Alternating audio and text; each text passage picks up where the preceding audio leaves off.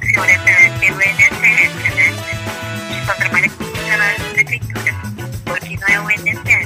Porque não é o. Podcast não é do INSS. Olá, seja muito bem-vindo ao podcast Não é do INSS, é o primeiro podcast 100% feito de RPPS para RPPS. Toda semana tem episódio novo por aqui. E para você que nos ouve, já siga o nosso canal na sua plataforma de streaming favorita. Você vai receber todas as notificações de episódios novos que chegam e ainda ajuda o nosso canal. Se você ainda não nos segue nas redes sociais, é só buscar pelo arroba não é do INSS, que estamos nas principais redes. E o nosso episódio de hoje conta também com o apoio da Grid Investimentos. Conheça o maior escritório especializado em RPPS, atendimento individualizado e soluções de investimentos diversificadas. Sigam a Grid Investimentos no Instagram com a arroba Grid Investimentos. Na nossa mesa virtual de hoje, o nosso bate-papo é com o RPPS de Pouso Alegre, Minas Gerais, o IPREM. E aqui com a gente, Daniel Vieira, diretor-presidente do IPREM. Tudo bom, Daniel? Tudo jóia, Rafael. E você aí? Tudo certinho. E Daniel, hoje não estamos sozinhos, né? Tem equipe do IPREM junto aí. Então, já deixar o espaço aí para você apresentar o pessoal. É, aqui está comigo a Anelisa, diretora de administração, a Sônia, que ela é controladora interna, e a Evelyn, que ela vai assumir daqui a pouco a diretoria de finanças. Opa, maravilha. Time completo praticamente aí então, né? Sim, sim, sim. É os braços direitos e os esquerdos aqui. Daniel, queria que você contasse um pouquinho aí pra gente sobre o IPREM, pra gente conhecer um pouco mais como é que é o RPPS de vocês, como é que tá constituído ele. O RPPS de Pouso Alegre, o regime próprio, ele foi criado, na verdade, em 1946. Porém, a unidade gestora ela só foi criada em 1993. Essa é o início do, do, do, do regime próprio aqui no, no, no, em Pouso Alegre a gente foi pesquisando, procurando histórico, foi na Câmara, tudo, e foi procurando um documento antigo, uns papígrafos mesmo, uns negócios bem estranhos, e a gente constatou que a, a, o Instituto foi criado realmente em 1946. Tanto é que está vendo as cobranças lá de, de CTC desde aquela época para cá, né? É um tema polêmico esse também. E hoje, por exemplo, a gente falando de, de caixa, né? Pelo o, o, o, Instituto ser criado muito antigo e, e, a unidade gestora um pouco depois, a gente já poderia ter uma, um, um caixa antes se o, o RPPS tivesse sido criado anteriormente da forma correta também, né? O pessoal criou o RPPS, não falo só aqui no, no, no em Pouso Alegre, mas no, no, quase que no Brasil todo para poder tentar diminuir a despesa do, das prefeituras, né? E aqui por base, olhando aqui a, a, a data, a, quando da criação do instituto, as contribuições aqui eram de 8% do, do servidor e 4% do empregador era o contrário, né? Na época era 20% INSS, o prefeito da época pegou e pensou, não, vamos criar o RPPS que a gente vai contribuir menos. Aliviou o caixa da época lá, só que agora passou a, a bomba os próximos, né? Com isso, o Instituto já ficou deficitário, né? porque não, não, não, tem como se pagar uma, uma, aposentadoria futura com esse tipo de contribuição. Teve alguns problemas aqui o Instituto, além desse, desses valores aí de contribuição, teve um problema aí de avaliação atuarial, é, vamos botar assim, é como a, a Andresa disse aqui, meio que equivocada, mas eram alguns períodos você vê que era uma coisa nova que os institutos estavam colocando ali e não sabia como que ia fazer direito. Em outra época você vai analisar assim, você vê que tinha alguma coisa a mais ali, alguma coisa estranha, e por conta de você começa a fazer umas, umas ligações entre prefeitura e, e, e instituto, aí você começa a ver, pô, tem alguma coisa estranha aqui, por que, que essa contribuição diminuiu nesse momento? Aí você começa a fazer essas, essas ligações. Aqui também teve um, o problema dos investimentos que começaram em 2011, uns investimentos que, que não foram muito bem sucedidos, que é, na verdade foram feitos 17 investimentos aqui que é, foram bem é, mal feitos. E esses 17 fundos que foram investidos aqui, aqui em Pouso Alegre, eles estão naquela lista da Secretaria de Previdência que fala que são fundos proibidos, né? Não foram observadas várias regras lá para poder fazer esse investimento. E eh, a gente teve o, o Mateu, que teve aqui bastante tempo aqui no Instituto, ele é um do, da, da, das pessoas investigadas aí na, na, na, na Polícia Federal, ele está foragido do Brasil, ele tá, parece que ele está na Itália, mas Nesse período foi investido aí mais ou menos 180 milhões. Você trazendo é, esse valor é, corrigido pela, pela meta, deveria estar aí uns 350 milhões mais ou menos, só disso daí. E o, nesse período, se você for olhar o que foi resgatado e amortizado, o valor todo ali foi mais ou menos uns 90 milhões, o valor todo. Desde a intervenção foram 46 milhões, que em 2018 teve uma intervenção aqui por conta desses fundos que foram feitos. Hoje a gente tem de caixa 460 milhões, só que 460 milhões, 48 mais ou menos,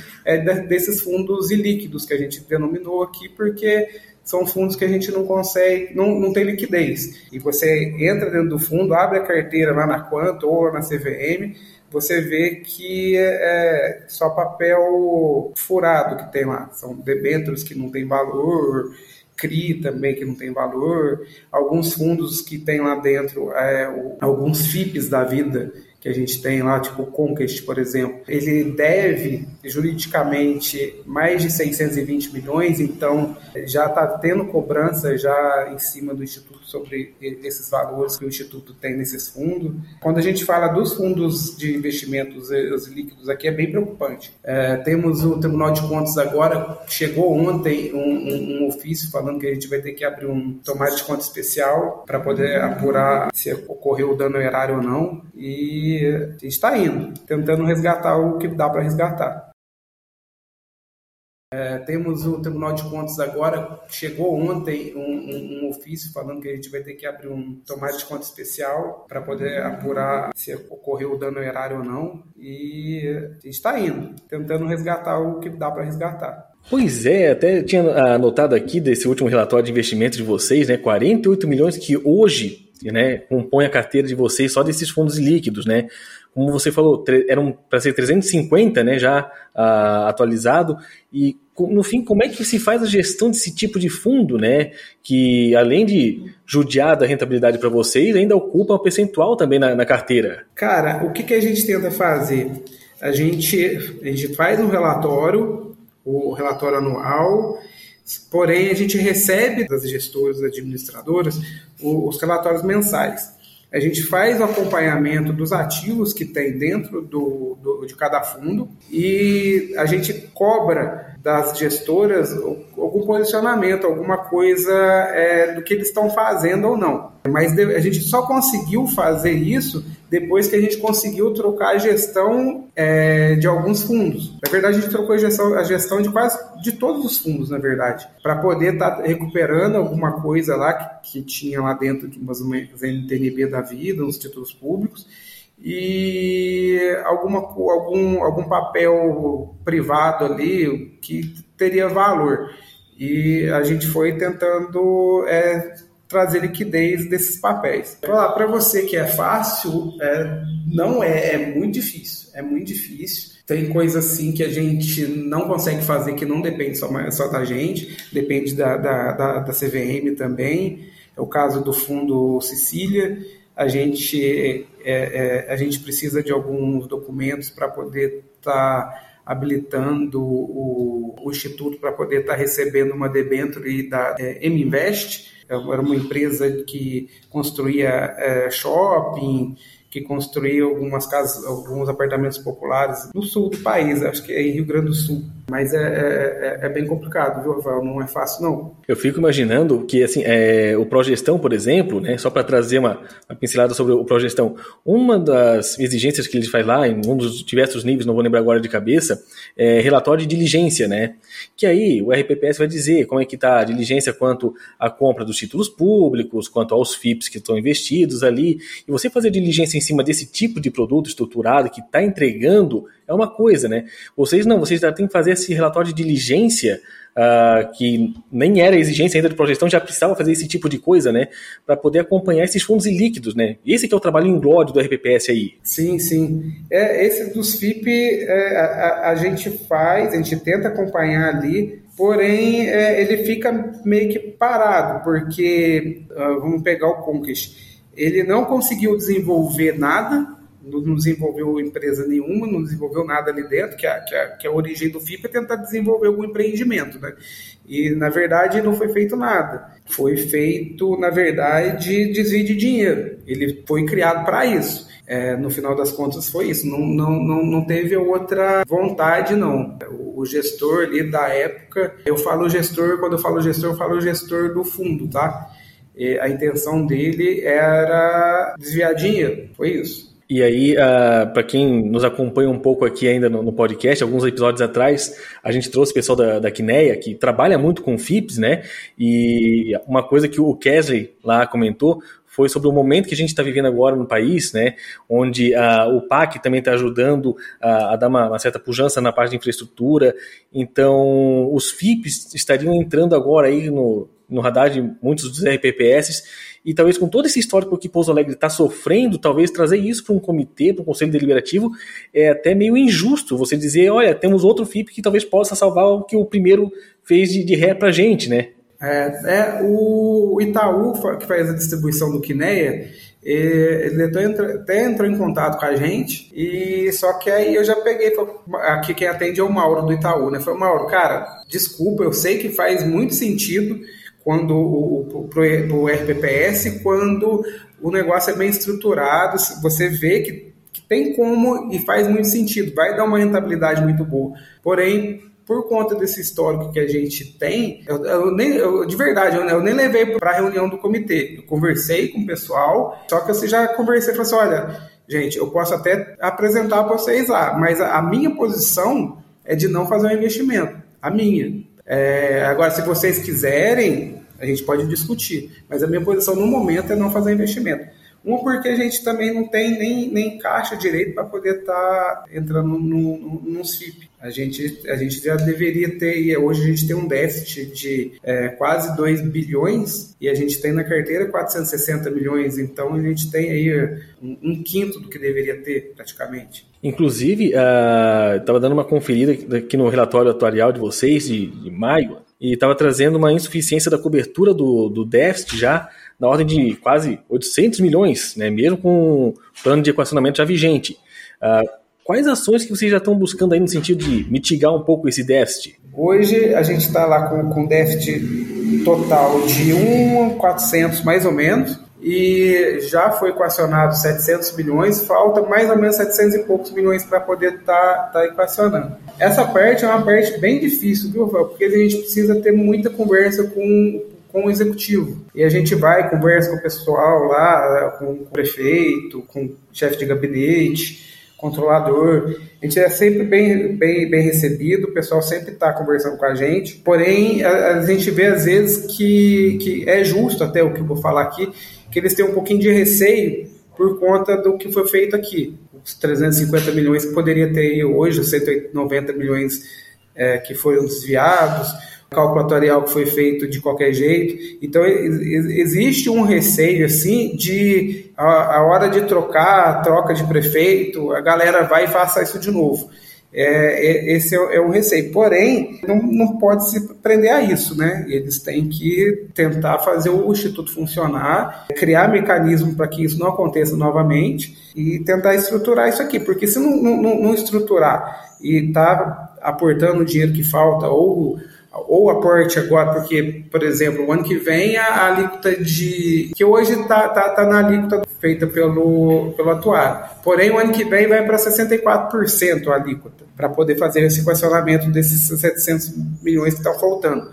E aí a alíquota vai para 64%, a, o executivo não consegue pagar isso. É uma coisa muito alta. O que, que, precisaria fazer? Olha, a gente não fez a reforma da Previdência ainda. É um, é um ponto também bem difícil de estar tá fazendo a, a, nesse momento, a reforma da Previdência. Porém, isso já poderia ter sido feito lá em 2019, na, na, na emenda 103 já poderia já ter colocado de uma vez, porque já fazia para o Brasil todo, não ficava dependendo de política municipal para poder estar tá fazendo, mas parece que agora já, já, existe uma nova um PEC em andamento no Congresso para ver se consegue fazer para todo mundo também, né? A gente precisa estar tá fazendo equacionamento. A gente não fez, a gente está em conversa com o executivo, tanto para fazer o equacionamento quanto para fazer a, a, a reforma da previdência. Como gestor aqui, como pessoas que trabalham aqui, a gente, a gente tem, a gente sabe que precisa fazer, a gente precisa conscientizar o pessoal que é necessário fazer essa reforma para garantir a aposentadoria futura. Eu, como servidor, também não ia gostar se eu recebesse uma notícia dessa, mas é, não tenho o que fazer, a gente precisa fazer. E esse 64% uh, de, é só em cima do equacionamento do DEST ou isso já está no cômputo também a cota patronal do ente? Não, não, separado. Ou seja, os 64% é só a aposta do Dash. E quais são as outras alíquotas que hoje já estão vigentes aí? Ou se tiver na mão também ah, alguma prospecção aí futura de novas alíquotas também? A gente hoje tem 14% do servidor e 14% do patronal. Porém, a gente está tentando, já já tá, o projeto de lei já está com, com, com, o executivo, a gente está tentando aumentar o patronal para 17, 17,3, o déficit atuarial também. É, a alíquota a vigente hoje é 25,31. 25,31, então, hoje é a patronal do doente, né? Não, esse é, o, é, esse é o déficit. Ah, é certo. 25, então, é o atual do déficit, que teria que ir para 64. Exato. Exato. Para a gente ver, né, como que é, essas ações de investimentos aí mal sucedidas aí trazem um prejuízo grande, né? E nós estamos falando de um prejuízo grande assim que vai reverberar no RPPS, que já reverberou, reverbera também no ente, também nos investimentos deles ali, né, as políticas públicas ali, como até uh, para fazer uma, uma, pinçada aqui também na, no episódio anterior que a gente lançou, foi com o pessoal de Itaió lá em Santa Catarina, uh, e comentaram justamente disso, sabe? De você acabar tirando de outras frentes ali que a prefeitura precisa uh, atuar para conseguir pagar deste, né? E isso que também acaba muitas vezes por, pelo RPPS ficar meio mal visto também pelos servidores e pela população em geral. Exatamente. E é um, é um ponto que eu sempre falo na prestação de contas, que pelo cálculo do avaliação do atuário, é, a gente teria dinheiro aqui para poder estar tá bancando as aposentadorias até 2035 que se não fosse feito o equacionamento e, e, todas as ações que precisam ser feitas, acabaria o dinheiro em 2035. Daí eu sempre pergunto, pô, em 2035 o prefeito vai pagar o aposentado, vai pagar o servidor, ou vai fazer coleta de lixo, vai colocar merenda na escola, é, então a gente precisa já estar tá mitigando agora para isso que não aconteça no futuro, né? E no plano de ação de vocês, que contemplaria 22 e 23, uh, ah, um dos pontos que foram mencionados era sobre a contratação de uma empresa que era especializada em saúde ocupacional para poder elaborar PPP, LTCAT, outras peças mais que uh, quem está trabalhando com progestão sabe dessa necessidade, né? E vocês conseguiram fazer essa contratação. Como é que foi esse processo que o RPPS atuou para a contratação e qual que é a situação que o ente se encontra em relação à elaboração dessas peças? O, a, a, gente fez a contratação para o Instituto em 2022, é, foi feita a licitação, tudo. Só que na licitação, no começo da licitação, estava prevendo o PPP, o LTCAT, o PPRA, PSMSO, é, o atestado de saúde ocupacional. É, só que durante o processo ali é, é foi, foi visto que o PPP ele deveria ser feito pela, pelo ente, pelo ente empregador ali. No caso aqui, quem está fazendo o nosso PPP é o RH. Ele vai, preenche tudo já, já na, no formato que, que, que, já tem. E agora o LTCAT foi, foi, é feito pela empresa mesmo, que foi contratado. Na prefeitura, quem faz lá, o SESMIT. O SESMIT ele faz o, o LTCAT o PPP o RH o secretário assina. Na Câmara venceu o, o, o contrato deles uma empresa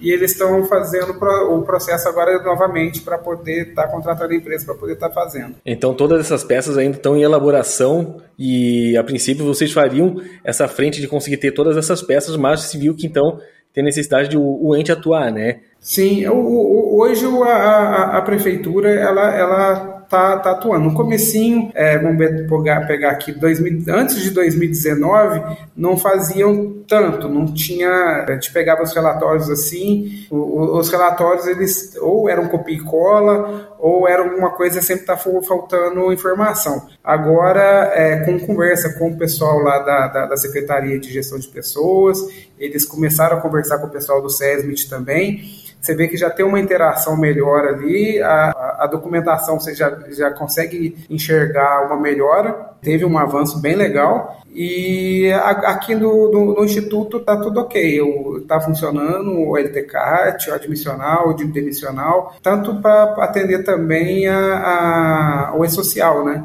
Ah, sim. E a parte da, das perícias e tudo mais, ele é feito ainda pelo ente também, né? Vocês ainda não executam esse tipo de serviço para o ente. É, a perícia, a perícia médica, sim, quem está fazendo aqui ainda é o Instituto, que é só no caso das, das aposentadorias por invalidez, né? Ah, certo. Ou, então, ou então naquele caso de isenção de imposto de renda também. Esse resultado do, né, da elaboração de PPP, LTCAT, vocês ah, acham que vai dar uma, uma reviravolta muito grande aí principalmente dos servidores da área da saúde, né, que acabam tendo muito essa parte de insalubridade e tudo mais, para cobertura dos eventos de aposentadoria? Olha, começou a dar uma reviravolta, porque, igual eu falei, é, antes eram feitos copia e cola. Agora não, agora você vê que já começou a, a, a movimentar a máquina de, um, de, uma forma legal. De tanto a gente pegar e falar, olha, tem gente que não precisaria estar tá tendo aí, podendo estar tá, se aposentando aí com 25 anos de contribuição,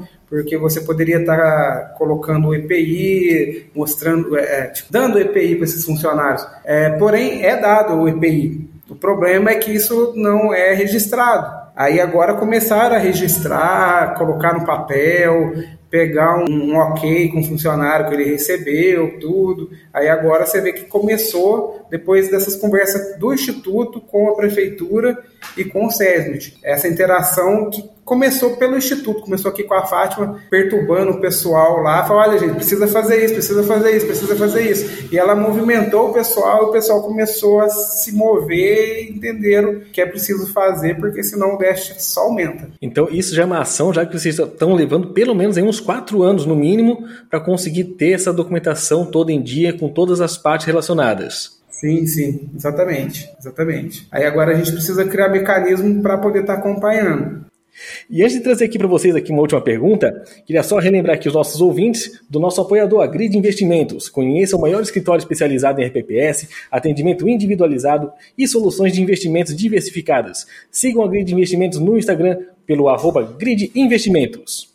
Daniel, na nossa última pergunta aqui então, Uh, vocês alcançaram um dos objetivos que o plano de ação de vocês estava lá constando, que era a obtenção do progestão no nível 2, né?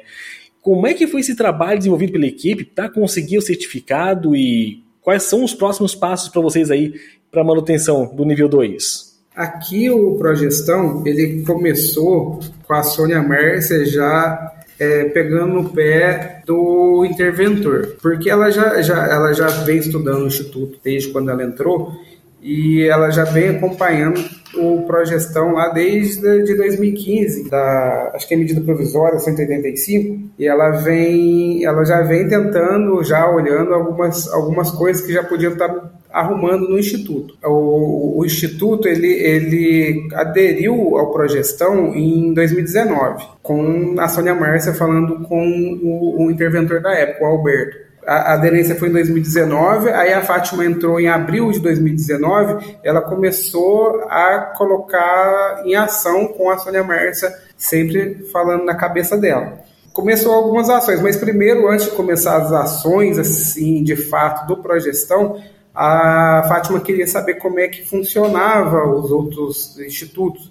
Tanto é que a gente foi em Navegantes, a gente foi visitar aí, porque ela começou a procurar na internet, perguntar para o pessoal onde que é, eram os lugares mais estruturados, mais organizados.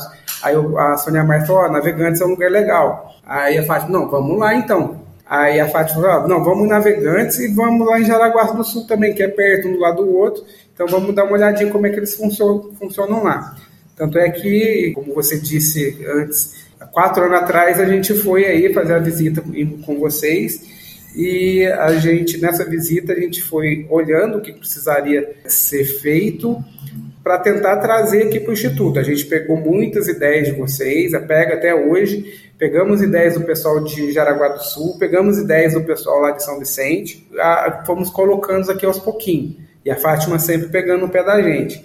A gente fez visita pra, na, na Secretaria de Previdência também, para poder ver o que, que, a gente precisaria estar tá arrumando. A gente conseguiu arrumar algumas coisas, outras coisas a gente não, não conseguiu ainda. A gente fez visita no Tribunal de Contas, a gente pediu para o Tribunal de Contas vir aqui para poder fazer uma auditoria, quase tomamos uma multa por causa disso.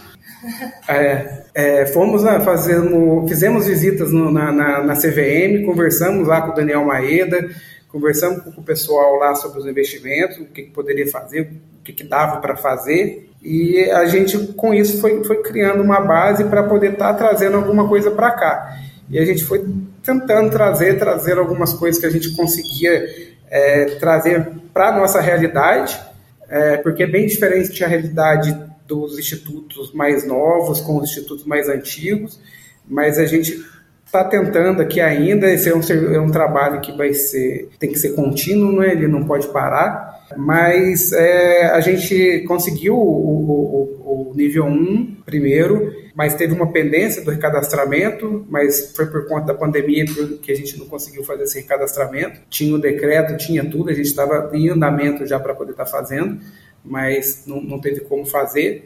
Em 2022 a gente fez, a gente cumpriu todos os quesitos que tinha que fazer. 2022, é, foi 2022, para o nível 2. Aí hoje a gente está com o nível 2, mas para isso a Fátima criou uma comissão, a comissão ficou em cima, ficou no pé de todo mundo. A Sônia Marques fazia parte da comissão, Maria Fernanda, a Nelisa, e a gente foi estruturando aqui, cobrando dos, do, de cada diretoria o que, que precisava ser feito, criando os relatórios, os passo a passo, os organogramas, foi arrumando aos pouquinhos. Um, um trabalho bem duro, mas é, valeu a pena. E hoje a comissão ela, ela, ela já não existe mais, porém é, as atribuições foram dadas para as diretorias esse ano. Esse ano as diretorias vão olhar se está cumprindo com todos os requisitos do nível 2 para poder estar tá mantendo. E o ano que vem a gente já vai começar já é, tá olhando para ver se a gente consegue é, alcançar o nível 3. Então a gente já vai começar, vamos criar a comissão ano que vem para poder estar tá buscando o nível 3 e se adequando mais e mais, né? Sempre. A ideia é essa. Ah, que legal vocês conseguirem ver que uh, tem opção ainda de conseguir ir para frente, né? Conseguir um nível 3, não se contentar apenas no nível 2 que já conseguiram, né? Mas uh, conseguir um melhor nível de governança para o IPREM também, né? Sim, exatamente. Daniel, uh, queria te agradecer aí uh, pela participação aí do nosso podcast. Obrigado por ter aceitado o convite com a gente. E queria deixar um espaço aberto aí para vocês, para poder divulgar o IPREM, para quem quiser entrar em contato com vocês, quem quiser tirar mais dúvida com vocês, porque eu imagino que a realidade de vocês não é uma realidade só do IPREM, né? Outros RPPS vivem essas mesmas dores aí, e eu acho que é legal uh, do pessoal entender que existem vocês aí também e vocês estão caminhando para poder resolver esse monte de pendências que tem, principalmente na área de investimentos, né? Então, qual é o contato de vocês aí? Qual a forma para poder falar com vocês? É, Rafael, é, a gente que agradece aqui pela oportunidade de estar falando com vocês e pela visita que a gente fez aí também, agradecer a presidente da época, a, a, a contadora, que eu sentei com ela lá, fiquei umas duas horas conversando com ela, ela me mostrando os relatórios lá, como é que deveriam ser feitos. É, é isso, o contato para falar com a gente, é, a gente tem o, o WhatsApp é, 35 3427 9700, é o telefone também, normal. É, a gente tem um Instagram, arroba Pouso Alegre. O canal do YouTube também é o mesmo, arroba Pouso Alegre. E o Facebook. E o Facebook, e o Facebook também. É o mesmo nome. É. É, todas as redes são essas. É, o pessoal, normalmente, eles pegam e ligam no, no, no, no, telefone do Instituto. Teve um pessoal de Varginha que ligou pra gente. Teve um outro, é, mais uns dois RPPS que também entraram em contato com a gente. O da, de Varginha foi para poder falar sobre a compra de título público que o Anderson aqui na época ele criou um, um passo a passo para fazer a compra de título público, mas é essa criação que ele, que, que, ele fez ele conversou com o pessoal de Jundiaí, conversou com várias pessoas para ver uma forma legal de fazer a compra de título público pela internet. Aí ele foi, criou uma forma dele aqui e a gente como conseguiu comprar é, os títulos públicos. Meio que virou referência, o pessoal meio que liga para a gente aqui para perguntar como é que faz. Mas esse daqui, quem criou foi o Anderson. Isso aqui, o pessoal às vezes vem falar comigo achando que fui eu, mas quem criou foi o Anderson. Isso aí tem que deixar claro para todo mundo. E o site também, nossa, é, é teve um rapaz que ligou de um RPPS perguntando que que vocês, como é que vocês fizeram o site, tudo. Aí a gente passou os contatos para ele e o outro era título público também. Verdade, a Anelisa tá, tá, tá falando aqui que a gente criou, criou alguns outros mecanismos de comunicação com os servidores, que é o IPRE Informa, não sei se você chegou a dar uma olhadinha, e o Minuto IPRE, que é, é, é, um minuto ali para poder falar de algum benefício, alguma, alguma obrigação que o segurado tem que observar antes de determinada situação. Eu vi essa do, do IPRE Informa, inclusive, se não me engano, ele passa na TV Câmara aí também, né? Exatamente. É, o, é uma ação que a Fátima colocou, que a Fátima veio da Câmara, né? E ela, por ter bastante contato lá, e ela sempre está no meio, ela falou assim: ah, eu vou usar, vou usar a estrutura da Câmara lá, porque tem mais gente que usa e eu acho que é, é, é, é legítimo o Instituto estar tá usando. Aí ela fez o convênio, tudo, o pessoal da Câmara gosta dessa interação também. E, e é, foi, foi muito bom que a gente se aproximou mais do pessoal da Câmara é, e a gente se aproximou mais também da, da dos servidores e do, do da, da Prefeitura essas ações foram, foram, foram muito boas para isso, para aproximar o segurado do Instituto. Normalmente o pessoal achava que aqui era um lugar que o pessoal vinha almoçar, não sabia nem o que era Instituto de Previdência. Ah, ali é o lugar onde o povo vai almoçar. Era isso. E com, com, com essas ações que a Fátima colocou, de Minuto e Prem, é, Prem Informa, a gente conseguiu dois, dois prêmios de inovação previdenciária, e é, um em primeiro outro em quinto. Mas é tudo da cabecinha da Fátima. Pô, que bacana essa iniciativa dela também, né? O bom é que ela já tem vindo da Câmara, já saber que tem essa estrutura, que tinha esse potencial, foi lá e fez, né? Sim, sim, sim. Isso foi muito legal, foi muito bom. Ah, bacana. Daniel, queria te agradecer mais uma vez aí por ter aceitado o convite, agradecer aí ao pessoal do IPREM aí que está acompanhando aqui com a gente também. Ah, fazer o reforço também que a data da publicação aqui do nosso episódio, né? Dia 28 de agosto de 2023. Vai, vai, completar justamente quatro anos que vocês visitaram Navegantes aqui. Eu tive a oportunidade de conhecer vocês aqui, de conversar bastante e trocar muita ideia com vocês. E que bom que vocês levam isso aí para frente, né? E que, que, que esse podcast possa servir também uh, para se espalhar muito mais também, compartilhar informação aí entre os RPPS. E também queria agradecer a cada um que nos ouviu até aqui que já estamos fechando o primeiro ano de podcast aqui com esse nosso episódio. Mês de setembro a gente já começa a rodar o segundo ano de que seria um projeto que não sabia se ia, ia rodar, e aqui lá estamos com 42 episódios já no ar.